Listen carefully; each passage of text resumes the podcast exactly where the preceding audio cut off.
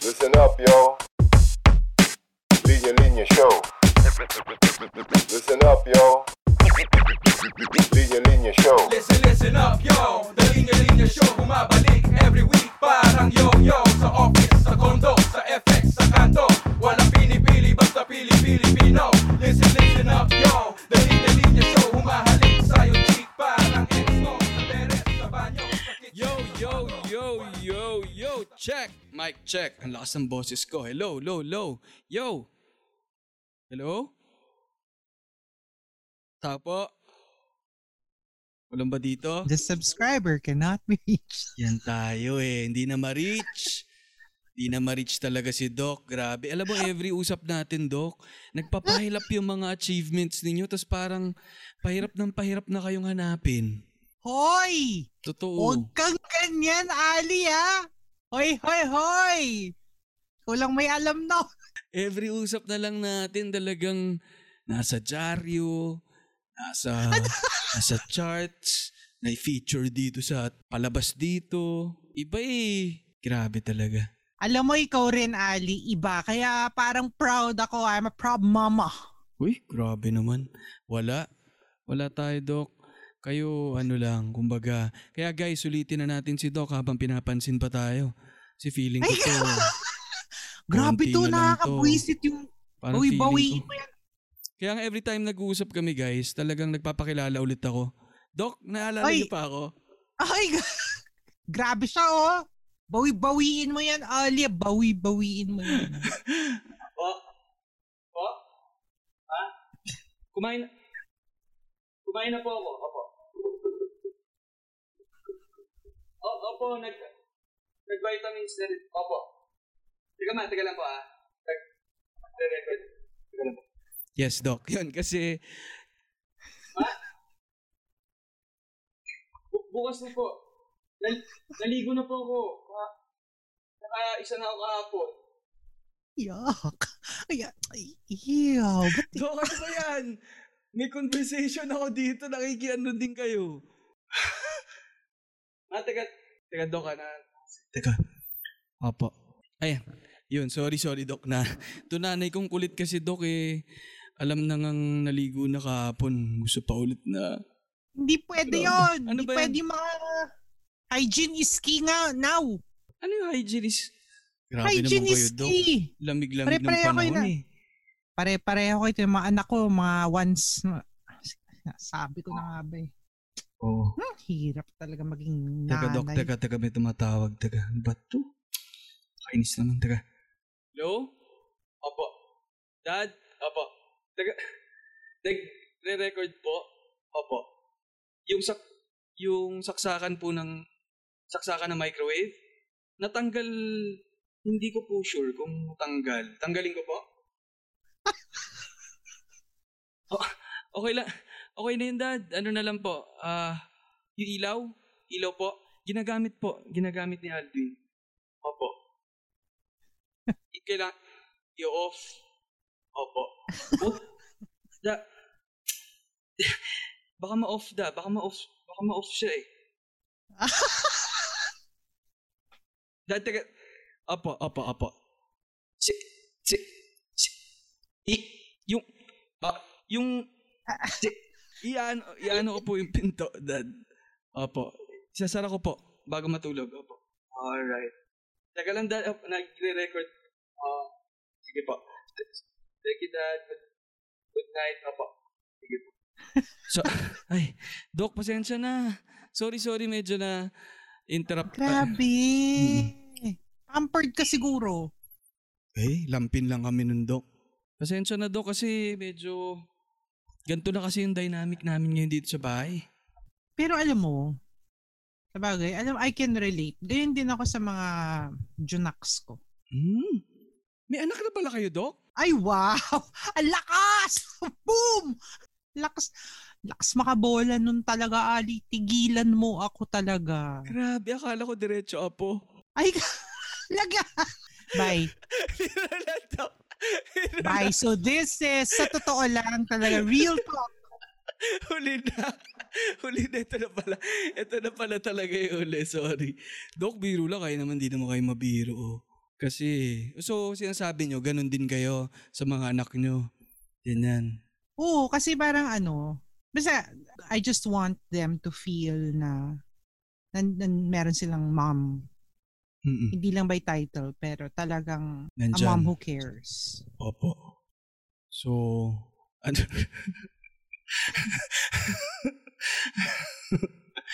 Ano rin do, kapag ganyan din, kapag ginagamit yung ilaw, pinapapatay nyo. Oo, ganyan ako. As in, may mga reminders ako. Kasi ano eh, ewan ko ba?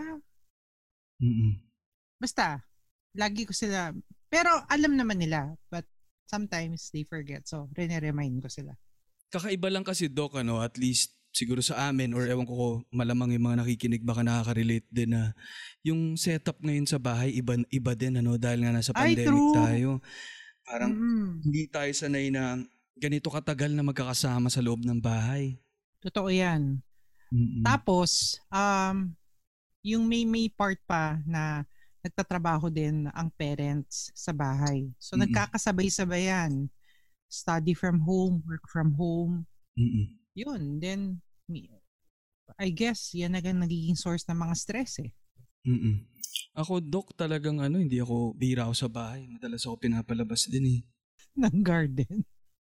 Garden. Baka muna, kulit mo ha. Talagang ma- likot kang bata ka eh. Ano na ako nito, Doc ha? Mga thirty-one na ako niyan. Okay. I guess hindi mo talaga maaalis yan bilang oh. ano.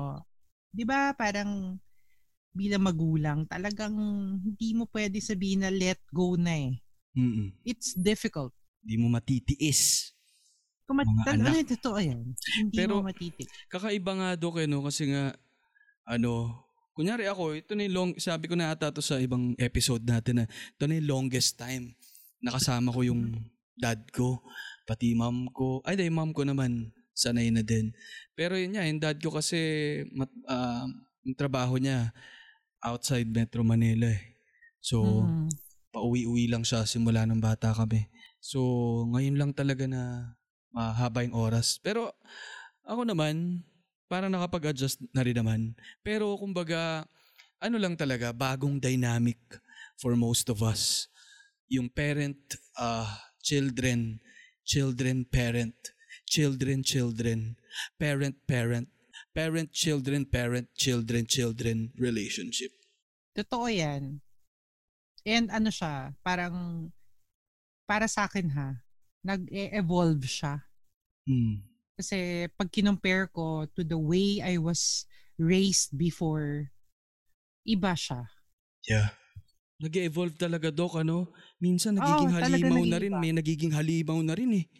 At may nagiging malambot. Oo. Yun yun eh. Parang, Uh, wild side or pag tingnan mo siya on a spectrum, merong too good at meron na rin, I have to admit, may mga too bad. So ano siya, um, bilang isang nanay at na of course mga co-parents ko, uh, bihira natin to pag-usapan but kailangan eh kasi iba-iba talaga ang parenting style, iba-iba rin tayo talaga ng yun, para sa akin ganun. Yeah. Alam mo, Doc, saktong, saktong, saktong, saktong, saktong, sakto. Ang dami. Nakakainis. Parang, parang six times. Parang mabubugan nyo na naman yung kape. Yung kape nyo, mabubugan nyo na naman, ha? Parang refrain ng kanta. Sumobre. Sumobra yung pagkasakto. Hindi kasi, meron tayong entry, Doc, sa, ah, alam nyo naman, nandito tayo sa one, two, three. Sa totoo, sa totoo lang. lang. O yan? Ano ba't ganyan ka? Hindi ka nagko-cooperate. Show ko to. Oo, ma- oo nga eh. Parang di ko masabayan yung show eh. Sorry, Doc, nag-signal na ako keep- sa inyo eh. Mag-keep up ka naman minsan. Sige, sige, okay. Kayo mag one, two, three. three, two, one. Sa totoo to- lang! lang! Boom! Daan niya lang sa boom. Ang hirap isabay eh. Yun. Ha, ano? Papagalitan talaga ko. Pero Doc, alam mo, ito na naman. ang saya lang na nakapag-usap ulit tayo sa totoo lang. At uh, kahit nandito ako sa loob ng bahay, nandito na naman kayo sa tabi. Bigla na lang kayo sumusulpot. And again, ito na naman yung mga bulto-bultong mga liham na natatanggap totoo natin. Minu-minuto. Sigu-segundo. Sigu-segundo. May pumapasok na mga letter dito. Meralco, Globe, tubig. Yes. Ang smooth na. Ganda, ganda, ganda, ganda. Smooth, ganda, ganda. Gusto ko yan. Ganda. Nakapag... Pasok eh. Natuto ko sa inyo doon sa last eh. Ganda nung medyo pasok. Medyo smooth yung... Yung bills ano. Kinall out nyo pa. Ang ganda na ng pasok eh. Ganda na, ganda. Kahit na online na yung ano ko, yung bill ko. Pinasok ko pa rin yung liham galing sa, sa Globe. Yun.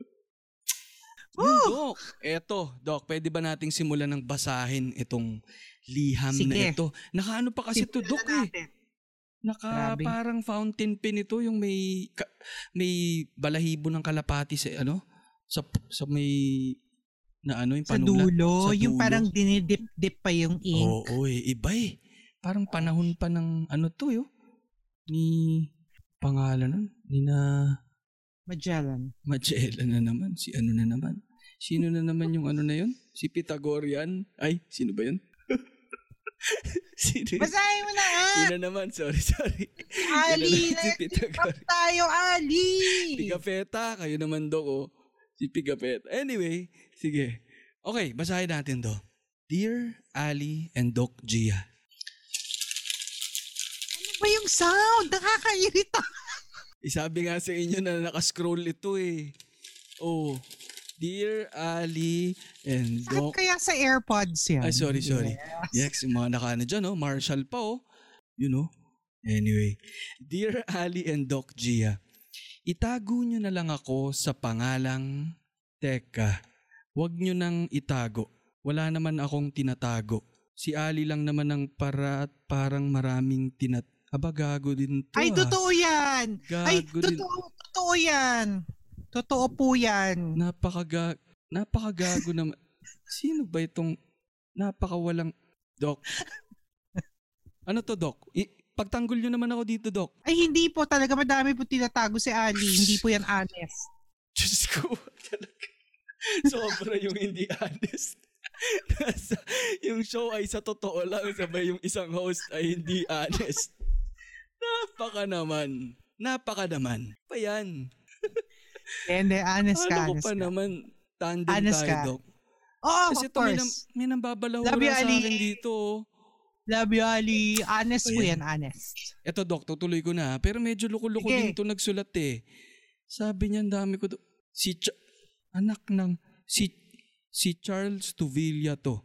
Aba, mukong na naman talagang walang, walang, at ito ang tanong ko. Hayop na to. Nagsama pa ng picture na tumatawa siya oh. Loko talaga oh. Napakawalang hiya. Anyway, basahin natin itong liham ni Charles Tuvilla. Nakilala naman ng ating mga listeners bilang, ano natin, lagi nating guest yan. Ito. True. Dear Ali and Doc Gia, sa totoo lang, paano ba maging mabuting magulang? Ah! Bigat-agad? Diyos ko. Paano ko mabibigay ang isang masaya at siksik na pagkabata sa mga anak ko kung ako mismo ay hinahabol ng mga kakulangan sa sarili kong pagkatao? Magiging laki sa layaw ba ang mga bata kapag hindi ako maging disiplinarya na tatay? O sila naman ang mawawala ng disiplina kapag naging maluwag ako sa mga bata at magpaka best friend na tropa ako sa kanila? Paano ko ibabahagi ang mga karanasan ko noong lumalaki ako kung ibang panahon na ang kina- kinalalakhan nila ngayon? Kapag sumasaklolo ako sa tuwing nadadapa sila, pinalalaki ko ba silang lampa?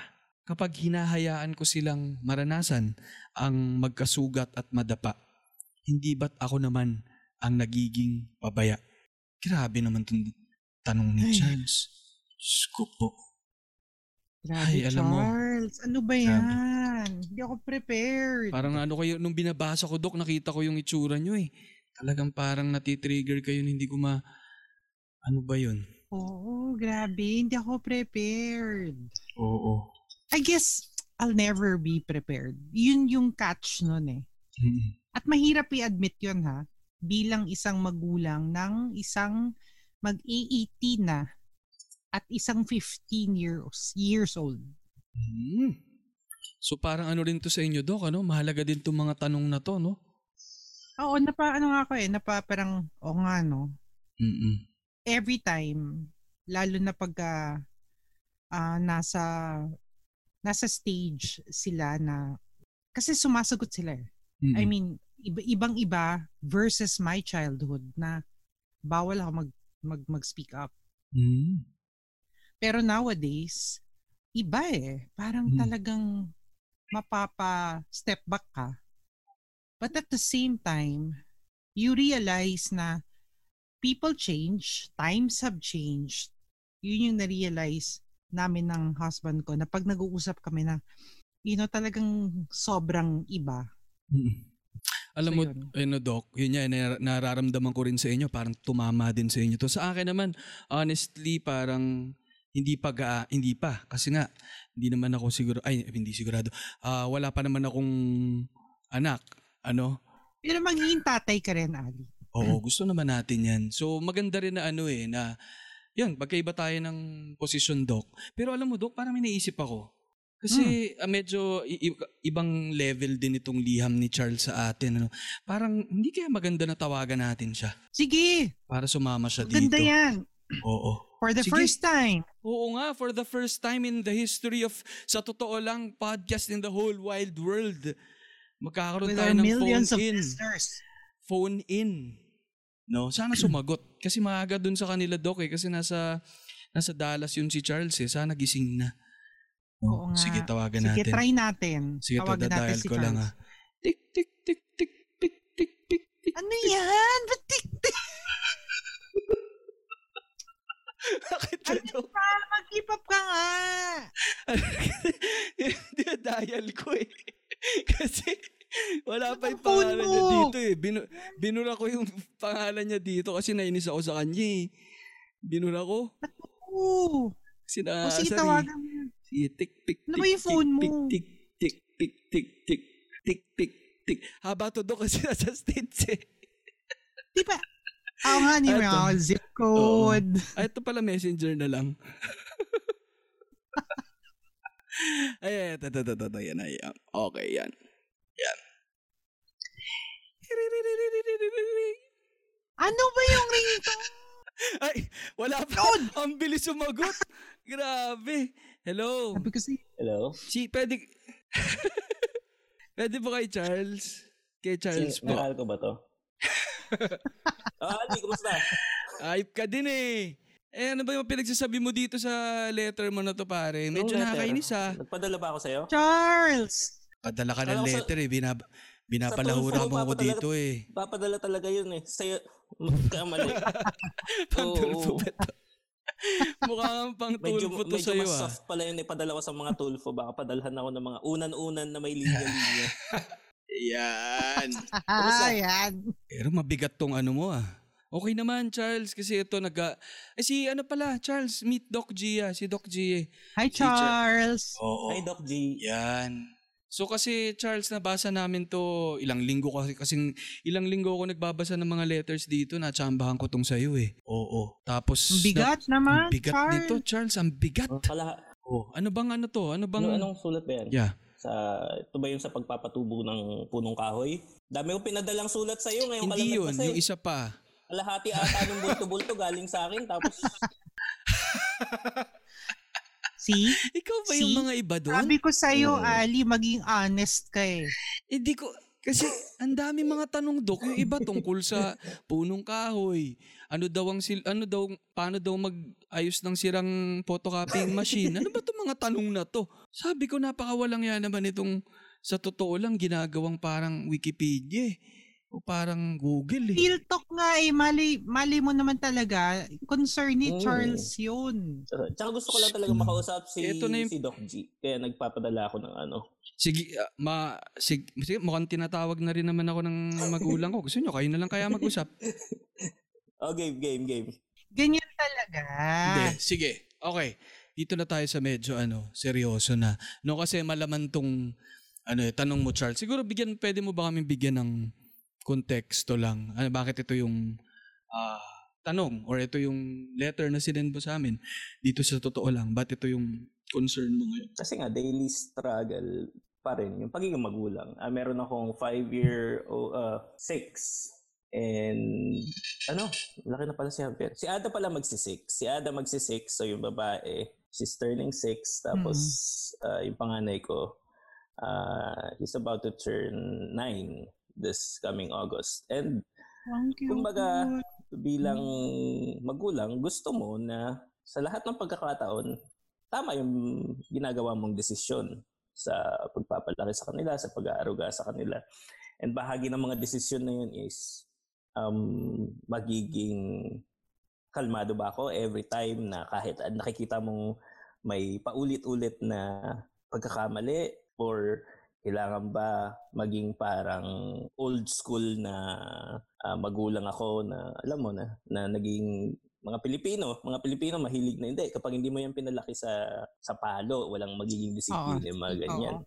Eh, ayoko naman ng ganun. Kasi lumaki ako ng ganun, and may may may may lamat yung ganun sa akin na pagpapalaki. Pero walang ibang walang ibang parenting style na naituro sa akin nung bata ako, kundi sa ganung paraan lang. So, paano ba? Paano ba yung balance nun? Of course, may mga sariling sagot ako kasi wala naman akong choice. Magulang pa rin ako, sagutin ko man siya o hindi. So, kailangan ko pa rin mag-desisyon. So, yeah. Paano ba yung balance nun? Uh, at malaking bahagi nga nun, malaking bahagi rin ng tanong, yung palaging uh, naririnig natin na um, makakapagbigay ka lang kapag puno ka na. Particular sa... Yeah. Sa sa love life, sa ano, sorry kung hindi love life ang pag-uusapan. Love love life ko ngayon mga bata at siyempre si Missus, pero may naging may kaagaw na si Missus para. So paano ba 'yun? Paano kung yung sarili ko ngayon, lalo sa panahon ng pandemya na maraming magulang na nawawalan ng trabaho, pa, paputol-putol yung employment nila, paano paano mo maitututok 'yun kung ikaw mismo nagkukulang? So kaya ako nag ano, at saka gusto ko rin talaga malaman yung love life ni Ali. Yeah. Ay, meron yan, Charles. Separate topic. Separate topic yun, Charles. Pero ngayon, may, ngayon sinasabi ko na meron. Sabi pa na meron pa, wala na ano. Meron yan, Charles. Meron. Meron, meron, meron. Three times. Pag inaano na nga, tapos sabihin pa, may iba pang pag-uusapan. Set na nga ng topic, tapos anin pa yung ano. Ay! Nagre-record. Ba't ka, bu- ba't ka bumubulong? kasi, kasi ang ganda-ganda na nung nalatag na tanong, tapos bigla nyo pa ibabalik sa ganun din eh. Kiki, nagno-notes na nga ako dito eh. Oh. Oh. That's life, you know? It will hmm. circle back to being honest. Sige, mamaya na yun. Ang dami pa nating ibang pagkakataon for that. Pero dito, kay Charles Doc, ako talaga honestly, ano, interested ako marinig yung take nyo rin bilang...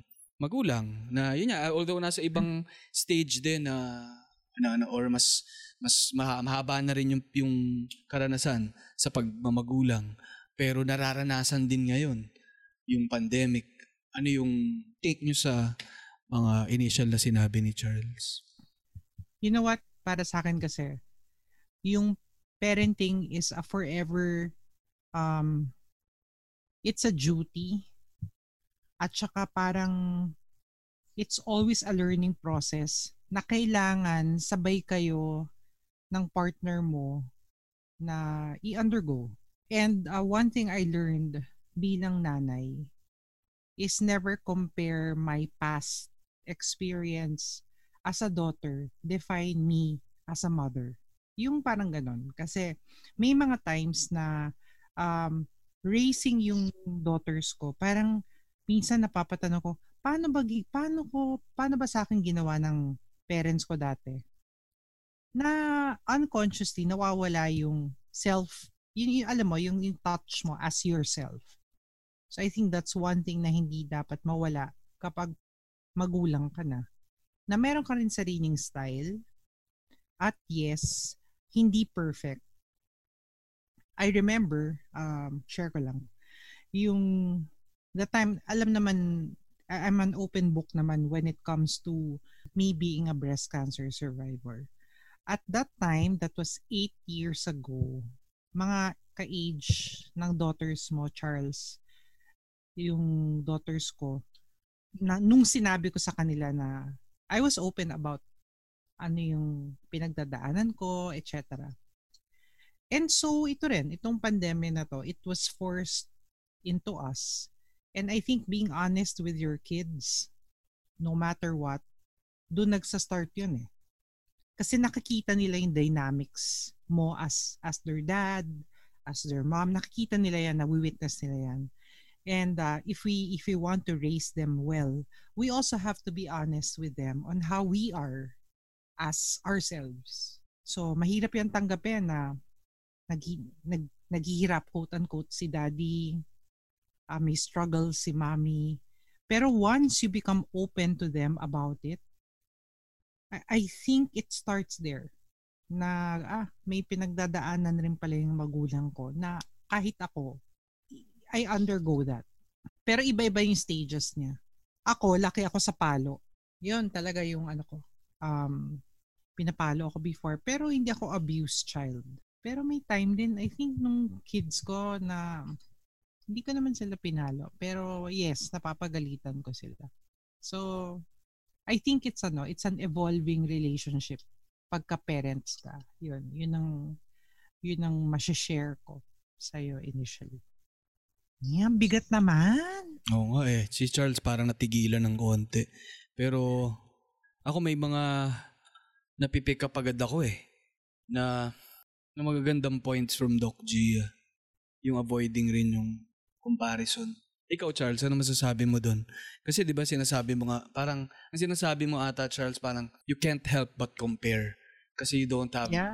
any other, ano naman, other parang reference kung paano magpapalaki kundi yung paano ka pinalaki. Yeah. So y- ano rin ba Charles? Yung yung isa rin ba ay yung partner mo ba si Maring mm. Pam na nakikinig din ngayon? Ganun din ba ang karanasan niya? Magkaparehas yeah. kayo?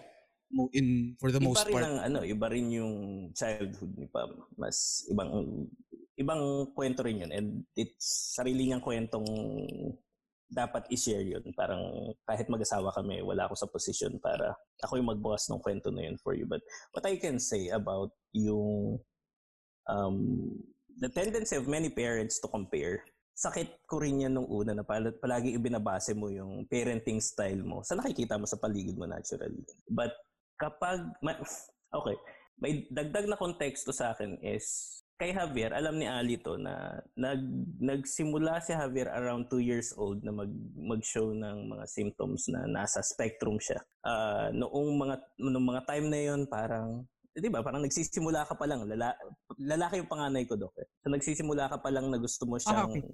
uh, hubugin sa paraan na gusto mo kung paano ka sana nahubog nung bata. So gusto mong i-introduce sa mga bagay na gusto mo ngayon, mga laro na gusto mo. Hindi na hindi, of course sa maraming pagkakataon hindi pwede dahil hindi naman na sila nagpapatintero, nag-nagaano. Marami kang hindi may, may, may i-share directly na ganung mga experiences. Pero noon nga lumalaki siya, nare-realize mo na uh, nagsisimulang may mga konting symptoms na umiikot-ikot siya sa gabi na nag nag nag naglalakad-lakad pa paikot-ikot tapos unti tapos uh, mabagal yung development ng speech niya um, tapos sinishare ng- ngayon parang ano eh may mga motor verbal tics siya and sinasabi ko to dahil pagpasok pagpasok niya sa school pakiramdam ko uh, lugi na agad siya dahil magsisimula siyang mapansin ng mga ah, sa klase niya sa isang lugar na, wala wala kami sa Pilipinas, nasa Dallas kami, sa isang lugar na nasa Texas pa kami mga kaklase niya panay puti, siya yung pinakamaliit, pinakaano, so mapapansin and bilang magulang gusto mong i-protect agad, gusto mong gusto mong i-cuddle, gusto mong siguraduhin na sa lahat ng pagkakataon hindi pwedeng matalo yung anak mo or hindi pwedeng magrabyado siya and since ganun nga yung panimulang mga safe five years niya na sobrang alagaan ko at panganay pa, gusto kong bumitaw ngayon, gusto ko siyang bigyan ng independence, gusto kong maramdaman na yung, yung, yung tiwala ko sa kanya is hindi lang tiwala kapag nasa harap niya ako, pero tiwala rin kahit nakatalikod ako yes. sa kanya, tiwala na kaya niyang gawin yung gusto niyang gawin habang wala ako and sana mag-extend yun hanggang paglaki niya. But for most part, and yun nga, parang nahuhuli ko pa rin yung sarili ko na either masyado kong inaalagaan or masyadong umaabot sa punto na, hindi, ganito kasi yan. Parang gano'n, masyadong naging hands-on naman. So, doon nang gagaling yung, yung pagkabahala ko minsan na parang, paano ba, paano ba balansehin ito? Yeah, gets. Sorry, ang haba nito. Totoo yan. Hindi, okay lang. Um, I, pero I guess, Charles, ano eh, parang ikaw na mismo sometimes, well, if there's one thing talaga na hindi maaalis, yung pag yung care natin mm. sa anak, yun yun eh. Pero may mga bagay talaga sa buhay na kahit tayo, magsa-struggle tayo, may tinatawag tayong tough love. Pag sinabi mong tough love, it's really, kahit gusto mo, kailangan mo rin uh, pigilan or maging aware that what you're going to do, yung letting go, in a way, is makakatulong sa kanya to be a better person at maging siya talaga. Mm. Gets ba? Yung kasi, letting go is always difficult. And that includes allowing yung mga anak natin to be themselves kung sino man sila. I, I realized that na at some point in my life, hindi ko sila makokontrol. Parang hindi ko na pwedeng i- ilagay yung parent mm-hmm. card. This time, parang kailangan ilagay ko na yung card na um, I, I choose to let them be because mm-hmm. mahal ko sila. And if that entails you letting go of yung need to control, then let it be. So, kasi kahit, ako bibigyan kitang example, dati natutulog sila sa room namin. Tapos nung humiwalay sila, I, I cried the whole night. Parang hindi ako maka-let go. Yung mga ganun. Exactly. Napakita ni Charles yung ano. Sa kwarto ako nung kwarto ako ng anak ko. Tapos wala sila dahil around around one a.m. lagi silang naglilipat mm-hmm. lipat silid. Although nagsisimula nagsisimula na yung transition from okay, pap, uh, papatulugin namin kayo na ano na dyan, dyan na kayo, matutulog na kami. Pero unti-unti, pero yun nga, midnight, lumilipat sila. Pero yeah. Mahirap, di ba? Pero when when they grow up, kasi ano pa sila, nasa developing years pa sila eh.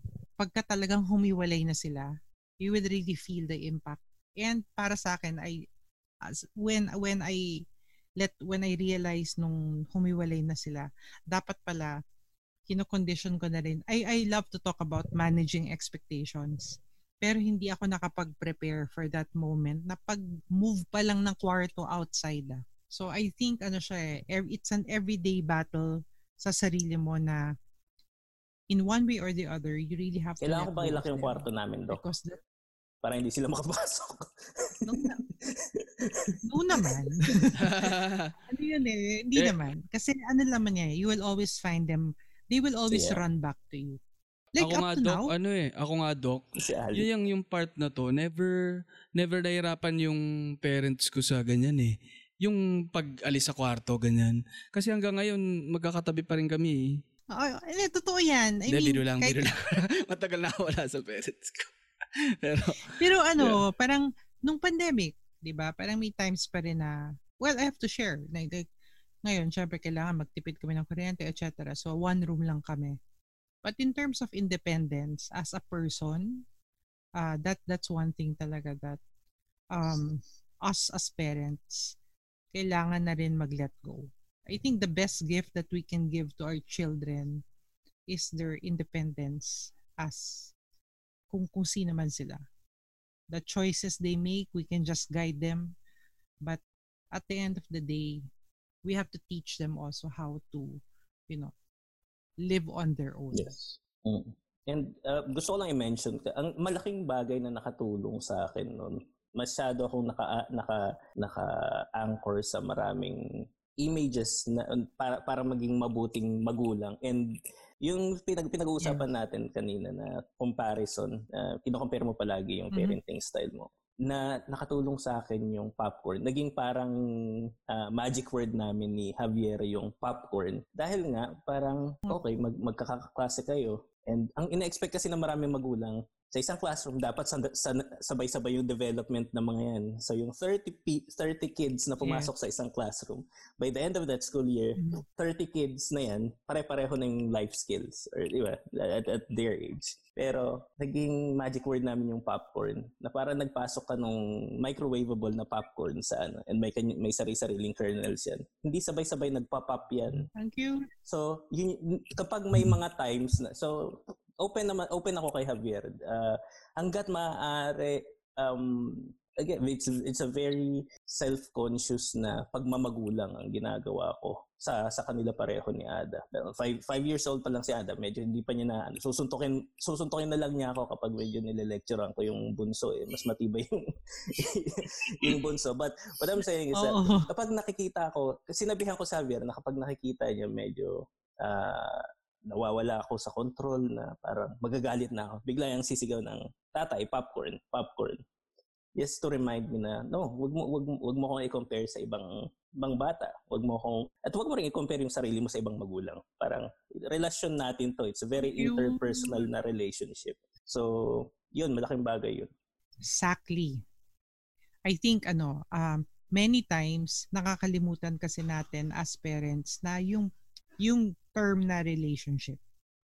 Yung relationship natin sa mga anak na, yung yung uh, yung connectivity natin is still a relationship na kailangan mm. natin alagaan at kailangan rin natin gawin yung part natin para siya magbunga, para siya maggrow. So at one thing na na-realize ko is we can yes. learn from them. Gone are the days na ah, nanay ako, ito yung tama. Um I think one thing I learned also sa mga kids ko is, you know, to, actually I learned from them. Yung disiplina ng focusing on one task. Lalo na ngayon, nakikita ko sila study from lahat naman, di ba? Online schooling. Pagka nawawala ako, I get this tendency kasi na na-overwhelm ako sa mga ginagawa ko. Pero pag nakikita ko yung kids ko na nag-aaral, nagpo-focus, it, it's a reminder sa akin na, o nga no, parang, alam mo yun, you learn from each other. And kung may isang message akong gusto ko rin ilabas sa mga nakikinig sa atin na magulang din, it's to let go of the pride na mother ako, father ako, anak ka lang. Yung ganon, yung ganong... It's a very Filipino thing, no? Um, it's a very, yeah, yung parang wala kang karapatan sumagot. Hindi yun eh. It's, we have to teach them. Kailangan natin turuan din sila mag-speak up because yung quality ng relasyon natin sa loob ng bahay, yun din yung quality of relationships we have outside. So ano eh, um, alagaan natin yun kasi yun yung, that's the way they are out, that's yes, the way they're gonna true. Be outside. Totoo yung kasabihan, no? Charity begins at home. Lalim nun. Mm. Pero it all starts dito talaga. Lahat. Yeah. May isa rin akong naalalang binanggit sa akin ni Charles eh, nung nag-uusap kami yung, uh, sabi mo Charles, di ba yung walang edad ang pagiging tama? Oh yeah. Parang ma-apply rin siya dito eh, na yung sinasabi ni Doc na letting go of that pride na wow. dati kasi talagang parang uh, ako yung nasa taas, ikaw ang nasa baba, uh, anak ka lang, magulang ako. Pero may mga bagay ngayon na unti-unti nang sigurong natututuhan din ng mga magulang bilang mga millennials na rin ang mga naging magulang na, na namumulat na rin na yun niya. Hindi ito dynamic lang ng matanda at bata. Kundi, yes. kundi may tama at, may tama at mali. No, na, hindi, na, na dati kasi kapag kahit mali yung matanda, parang tatang, kailangan tanggapin ng bata. No, pagkatama naman yung bata, wala siyang masasabi mm. sa matanda. Pa- mm. I think ang hindi dapat talaga mawala lang is yung respeto. In every aspect. Yung respect. Kasi may, may respectful way naman of communicating. So, pero yung hierarchy, um, I, I remember may tanong ka Charles about when to draw the line then between being yes. barkada and being your mom, di ba? Uh, meron siyang fine line. So, they say too much of anything naman is not good. Yun, that applies rin sa parenting. Pagka sobra ka naman naging barkada, may tendency din mawalang, mawala yung respect as parents. But uh, that, yun, yun lang. Um, yun lang yung uh, lagi ko rin i-remind. My style kasi is, um, they, they talk to me, Pero rene-remind ko rin sila na okay, uh, conversation to, yung respeto lang. So that's the way I am sa kanila. Yung kami ng husband ko, ganun, kata, ganun kami. Parang, um, you can talk about how you feel. In fact, ini-encourage namin. Pero may respectful way of communication also. Di ba kasi parang may, may mga magulang na, mga maririnig ka na, hindi ka nila best friend. Uh, magulang ka nila. Parang ganun. Yes. Parang, exactly. And, yung, and laging nandun yung hierarchy nga. Na kailan, kailan mabibitag yung hierarchy na yun kapag fifty na yung bata. And hindi nare-realize yes. ng mga maraming oh, magulang. Okay. Hindi, hindi nila nare-realize na by the time na matanda na yung ano, matanda na yung mga anak nila, hindi lang yung relationship nila bilang magulang yung naapektuhan. It's also the relationship of the kid yung, yung, with, with the other with people. Others. And lumalabas dun yung exactly. confidence nila eh. Kung may, may, may independence, may, may independence exactly. ba sila kapag nasa uh, labas na sila ng bahay, may kumpiyansa ba sila sa sarili nilang pagdedesisyon dahil hindi naman, uh, yun. Yun. So, and nakatali rin siya dun sa, and, and lumalawak yung, yung usapan, but nakatali siya dun sa uh, kail, hanggang kailan naaasa yung bata sa magulang. And I'm talking about mga, yes. mga, mga, yeah. adults na, na nasa bahay pa rin ng mga magulang nila. So, konektado palagi siya na yung decisions nila mula pagkabata hanggang pagtanda, trabaho, sino mapapangasawa, nakakonekta lahat dun sa paano sila pinalaki. Kung pa, anong yeah. style ng pagmamagulang yung ginamit sa kanila. And malaking, totoo, malaking yeah. change siya sa tingin ko sa kulturang Pinoy. Na, and yun yung gusto kong... Hmm. O parang ano rin siya, Charles, eh, no? Parang... Yung bata sa loob ng bahay ay parang unang sabak niya sa pakikipagrelasyon. Yes. O pakikitungo sa tao. At ang nap- napakahalaga. Kasi o pwedeng it could go parang either mm. way. Ano, na pwedeng matutuhan niya yung kabutihan ng, ng isang matibay na relasyon. O pwede rin yung kabilang side na pag nakaranas din naman siya ng kalupitan, mm. malaki yung epekto sa kanya nun sa paglabas niya sa sa mundo, sa labas ng bahay. At kung paano rin siya makikitungo sa iba, kung ganun ang naranasan niya sa loob. At saka ito ah, you, you, para sa mga na, sa mga kids, you are not your parents' identity.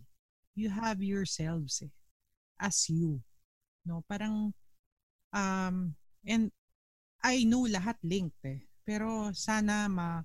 Ma- maiba na rin yung culture of the hierarchy of parenting.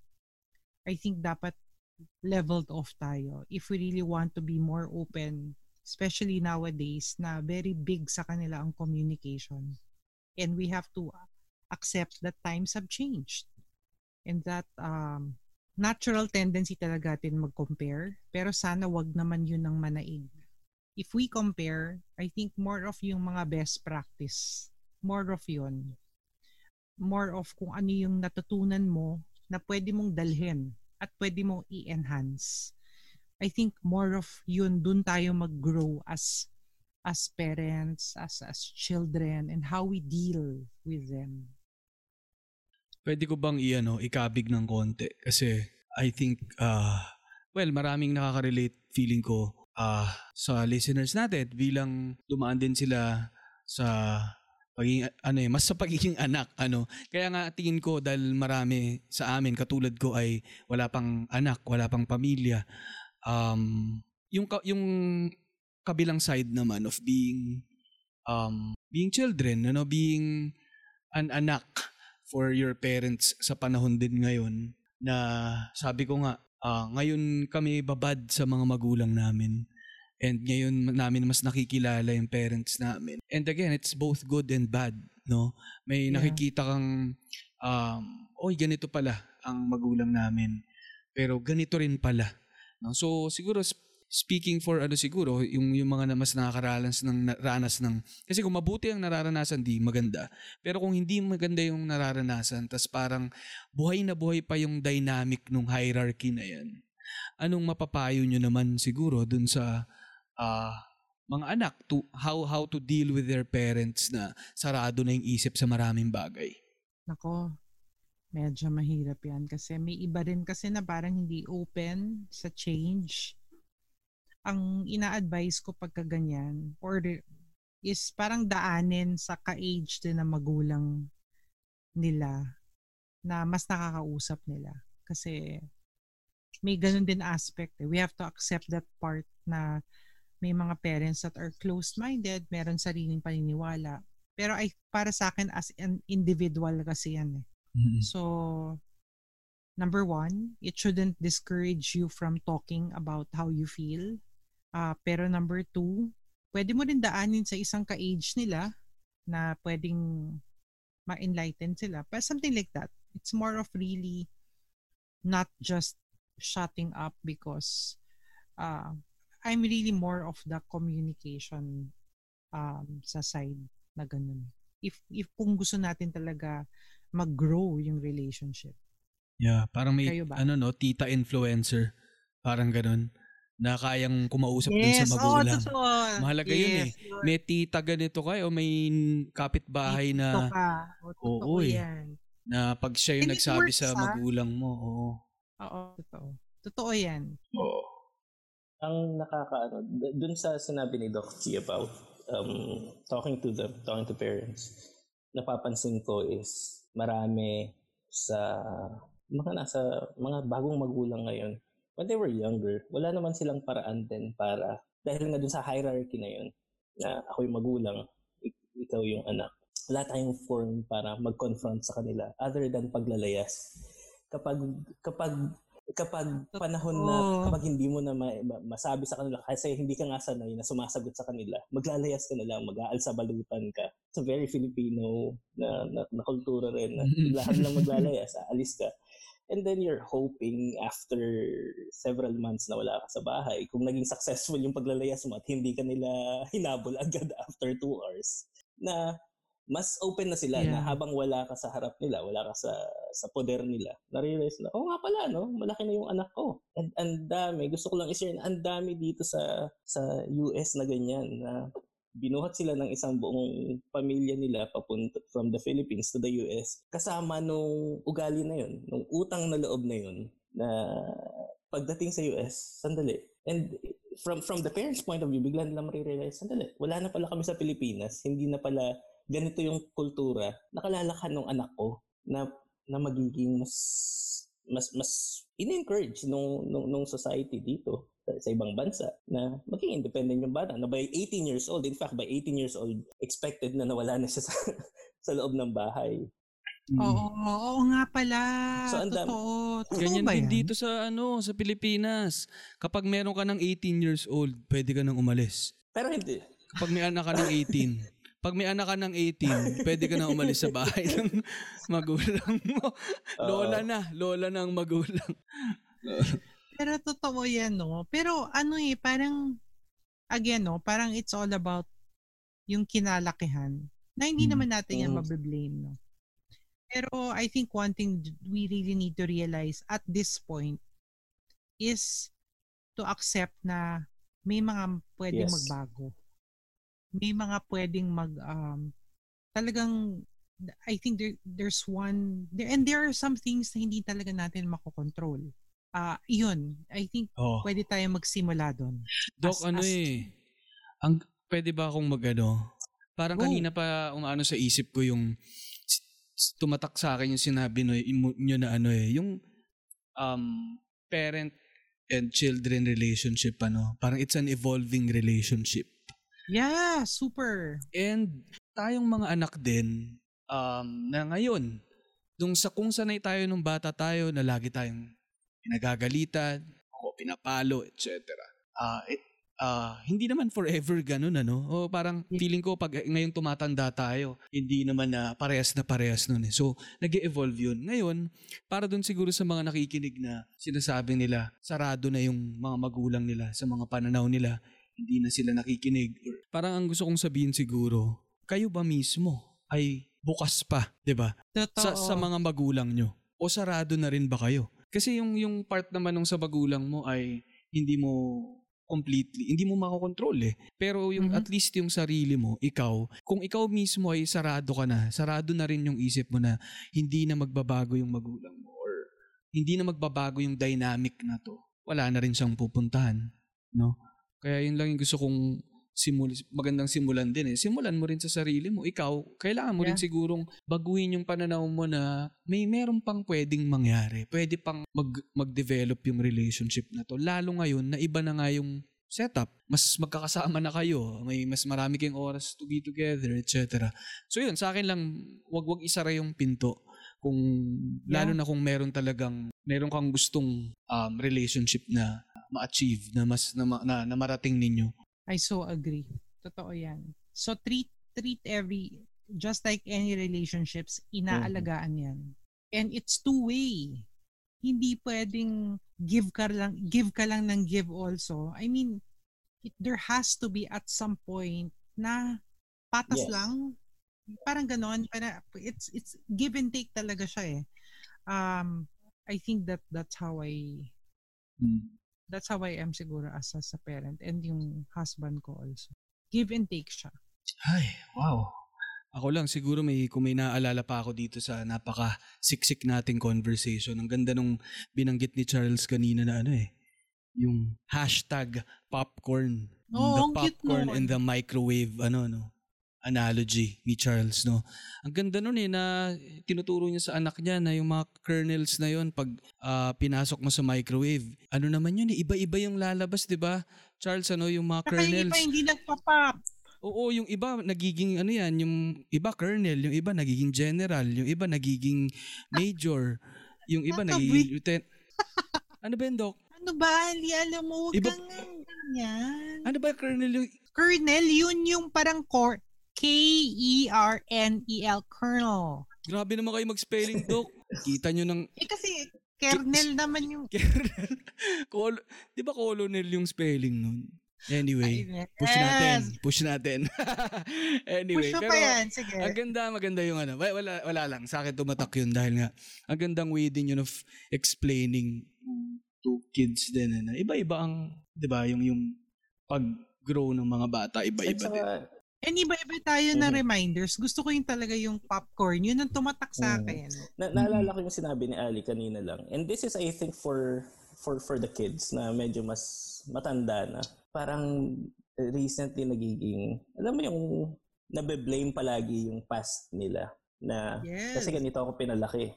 And that's, uh, that's of course, may mga tao talagang dumaan sa ganun. And at some point, syempre, at fault yung kung paano nga siya pinalaki. Na parang, sinabi nyo kanina, it's disiplina versus, baka naman maging trauma na yung disiplina ang ginagawa mo sa anak mo. But at the same time, that's true. Parang, kaila, lalo kapag adult ka na bilang tao dahil individual ka pa rin. Eh. Kahit may relasyon mm-hmm. ka sa magulang mo, relasyon sa ibang tao, relasyon sa trabaho, relasyon sa, sa labas, individual ka pa rin. And it's, it's how you yeah. look at yung mga circumstances na pinagdaanan mo. Instead of sabihin mo na, ganito ako kasi ganito ako, ganito yung past ko, ganito yung naging trauma ko. Yes. Instead of psychology of that possession na parang, ito na yung sa akin eh. Hindi ko na, ito na to. Instead of doing that, you can see, si Adler ata yung nag-introduce yung psychology of use. Instead of sabihin mo na, um, ganito na yung past ko, therefore, ganito na ako, which is very Freudian. Yes. Si Adler, ang ano niya is, yeah. ganito yung past ko, eh ano ngayon? Anong gagawin ko dito sa past na to? Yes. How can I be better? Paano ko gagamitin to for my yeah. own self-improvement? For for this individual me. Parang ganun. Nalabas na sa kung anong nangyari sa akin. And may, I guess what I'm saying is may may, may responsibilidad ka para maging mulat dun sa'yo. Sa, sa mga yon. Of course, sa mga bata, hindi mo pa pwedeng iyan yan dahil bata pa nga sila. Oh. Pero pag nasa tamang edad ka na, kapag eighteen years old na yung anak mo, sabi nga ni Ali, kailangan may, may, may ganun ka na. Kailangan makita mo na yun. Yeah. Responsibilidad mo na yun. Hindi mo na dapat iaasa. Kahit ano pang sabihin nung magulang mo na dapat umaasa ka pa rin sa kanila. Trabaho mo nang maging mas independent. Yeah. That's true. Yeah. And maganda ano eh. Ano nga eh no? Parang kung anak ka ban or uh, magulang ka, expected na oo. Oh, Yan si Javier, oh. oh. Niyakap si daddy niya. Yan si Javier ang aking inaanak. Kakagising lang. Oh. Sana nakikita ng listeners natin yung Oo nga, ang mo- cute moment to. Nila ngayon. O yun. Ay, dapat picture na natin. Picture tayo, lalo hindi pa. Na, hindi mo nababalik. Nakakamiss. Oh. Laki na kasi ng kids. Ganyan, ako ganyan pa rin ako sa tatay ko minsan. Eh. Bigla na lang ako yung mayakap eh. Sinisipa din ako eh. Nagkakarate kasi eh. Sipa ako na. Malaki ka na, nak. Yan.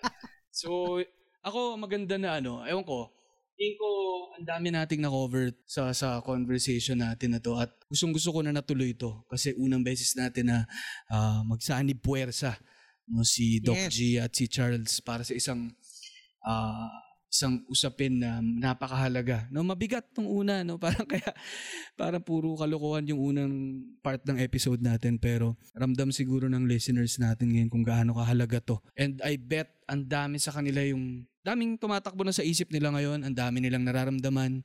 So hopefully sana ma-share nyo rin yan sa amin yung yes. thoughts and feelings ninyo dito sa very special episode ng Sa Totoo Lang Natin.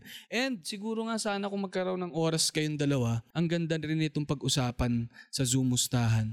Dahil ang dami sa mga sa mga listeners natin yung gusto ring makapag-share ng mga kanya-kanya nilang karanasan. Pero yun, I think ano, siksik na ito, hindi uh, ang and, and daming points dito na kailangan balikan. Tingin ko i-rewind ng mga listeners ito eh. Pero siguro, ano na lang, um, final statements na lang from everyone. Starting with, ano muna, siguro? Ako na. Ikaw, Charles? Uh, wala namang perfect na paraan sa pagiging magulang dahil walang perfect na individual din. And kahit yung bata, kahit anong ganda ng intention mo, dahil nga may sarili pa rin silang pag-iisip, may sarili silang, kung, kung anong pagtanaw nila sa isang bagay, sa mga bagay na expose sila, hindi mo fully makokontrol yun. And sabi nga ni Doc Gia, parang mauuwi at mauuwi sa respeto eh. Uh, and that involves learning how to accept yung faults nila, learning how to accept na minsan nasa harap mo sila at nagkakamali sila, and learning learning how to accept na magkakamali at magkakamali sila. And I think m- mabigat na bagahe yun para sa magulang. Sab- may nagsabi na parang pagiging magulang daw parang hawak mo yung, once na nagkaanak ka, hawak mo na yung puso mo sa labas. Parang naka-expose na yung puso mo dahil ang dali mo nang masaktan. Once na masugatan yung anak mo, totoo nasasaktan yan. Ka na. Gusto once na yan. Nagkakamali sila, nasasaktan ka, and gusto mo palaging i-correct sila. Gusto mo palaging, ganito kasi yan. Pero every time na ginagawa mo yun, may nawawala rin sa kanila. May, may, may na-chip off sa, pag, sa pagkatao nila. So, ang pagiging magulang, walang tamang diskarte, I guess. Ang, ang pinakatama is kung ano yung tama dun sa... yung sa sarili mong anak. And yung relasyon na, y- na yun sa inyong dalawa lang. And hanggat gumigising ka bawat araw to improve that relationship, eh, that's that's enough, I guess. Grabe naman. Grabe naman. Grabe Gusto naman. Ko yun, yung parang naka-expose yung heart mo sa labas. Totoo yan. Pero find your special place in this world. And uh, para sa akin, uh, you're still you at the end of the day. Um, and respect is key. And for me, the best gift that you can give your children is to allow them to just be themselves. Oh. And that's also a, the biggest blessing or gift you can give yourself. Na meron kang iniluwal sa mundo na panibagong individual. Pero, uh, and yung, yung love goes deeper than just that. So yun, yun yung aking final words. Ganda naman. Ako, nakaka-relate ako dun sa exposed yung heart ko sa labas.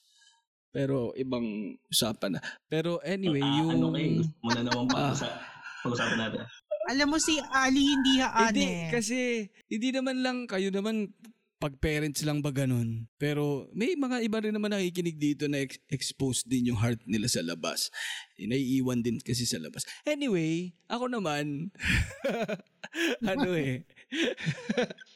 sa akin na siguro ano dahil sa perspective ako ng per- perspective ako ng wag tayo doon yung perspective ko ay sa pagi sa pagiging anak ano kaya sa mga nakikinig ay simulan sa pagiging mabuting anak no at magiging True. Malaking magandang baon yan sa pagmabagulang. So, simulan mo, lalo ngayon, hindi, wala ka pa namang anak, ano, uh, pi, pi, sikapin mo maging mabuting anak. Kahit na sa ibang nakikinig, mas madali sa kanila, sa iba mas mahirap. Pero, gaya nga nasabi ni Doc G tsaka ni Charles ay, nasa tamang edad ka para uh, gumawa ng, ng kilos na para, para mas uh, mapunta sa mas mabuti. No? So, yun, simulan sa pagiging mabuting anak. Tapos, ano, sa akin lang siguro gusto kong tapusin sa, ano, swerte tayong mga nakikinig ngayon kay Doc G at kay Charles dahil uh, naging bukas ang kanilang puso at in-expose nila yung puso nila sa episode sana na to. All. At ang dami nating, sana all. ang daming, ang daming nating napulot sa kanila. And gusto ko lang din sabihin na, at gusto ko magpasalamat kay Doc G at kay Charles dahil, labas sa, kahit labas sa podcast na to ay um, mabuting halimbawa sila sa akin. At sa mga kaibigan din, din siguro nila at kanya-kanya nila mga circle sa pagiging mabuti. Hindi lang, ayun, sa pagiging mabuting magulang at pagiging mabuting tao. Kaya yun, swerte, swerte ng mga anak nyo pero swerte rin kaming mga kaibigan nyo sa paligid nyo. At sana mapakinggan ng mga anak nyo tong episode na to eventually. Yun. Yeah. At yeah. last ko na lang, wala akong isa shoutout ngayon kundi yung tatay at nanay ko na nakikinig at saka lahat ng mga magulang na nakikinig ng, ng podcast na to. Yun! Yun! Mabuhay! Mabuhay ang mga magulang. Anyway, gusto ko lang magpasalamat again kay Charles. Salamat. Pag-open up nito, alam ko very, very ano rin nito. Thanks, Charles! Rin. Again, totoong totoo to. Happy ako na nagkakilala kayo. Pag wala na siya, pag-usapan natin siya. Yan tayo. Oo! Eh. May mga sasabihin ako sa'yo. Ganyan tayo. Babalik nyo na naman dyan. Anyway, yun. Ang saya lang, ang saya nito. At uh, marami tayo na pick up. At gusto ko lang din siguro bago matapos. Uh, si Charles ay may sarili ng podcast ngayon at nakatago pa. Pero nagmay binubuo siya. Sana abangan nyo. Ikaw Charles, okay bang okay lang bang i-reveal ko na or uh, takot ka pa? Ano yun? Share! May binubuo parang personal project siya ng mga interest, mga kwento na narinig ko. Ang hirap kasi wala akong, dahil malayo nga ako sa Pilipinas, panay Zoom, I guess advantageous ngayon dahil nakakatawag ka sa kahit kanina. And yun na yung conversation, parang natural na conversation, nag-shift na doon bilang natural na pag-uusap. So ginagawa ko siyang podcast, ang title niya is Tribo. Hinihintay ko pang makabuo ako ng at least anim or pitong episodes bago ko ibagsak. Pero meron ng lima so far. And si, A- si Ada, ang hirap i-invite. So nice! Oo, oo. Ay, oo, oh, totoo yan! Nakapila, totoo. nakapila. Totoo yan! Mm-mm. Kailangan, may marami tayong ano. Liro lang. Pero sa, oh, sana ano, sa mga nakikinig, i-search nyo sa Spotify Estribo, uh, E S T R I B O. Uh, inuunti-unting buuhin ni Charles pero ako nakikinig ako doon, maganda siya. Yun. At sana makasama natin Doc Gia and Charles sa Zoom-ustahan. At yes. Ayun, sa mauulit ito. Tingin ko mauulit itong tatlo ulit tayo. So Uh, abangan ulit natin yan. At sa lahat na nakikinig, sana nasa mabuti kayo. Sana pagtapos nitong episode na to, oh, yakapin nyo yung mga magulang nyo sa iba't ibang paraan, hindi man physically. No? Pero maghanap kayo ng way na maparamdam nyo sa magulang nyo na nandyan kayo. At uh, hindi nyo, siya, kumbaga, sinusulit niyo yung panahon na magkakasama pa tayong lahat. Yan. Alright. Baka maiyak ako eh. Anyway, sige. Alright. Thank you and uh, ingat ingat sa lahat. Alright. Thanks everyone. Bye. Walang pinipili basta pili-Pilipino. Listen, listen.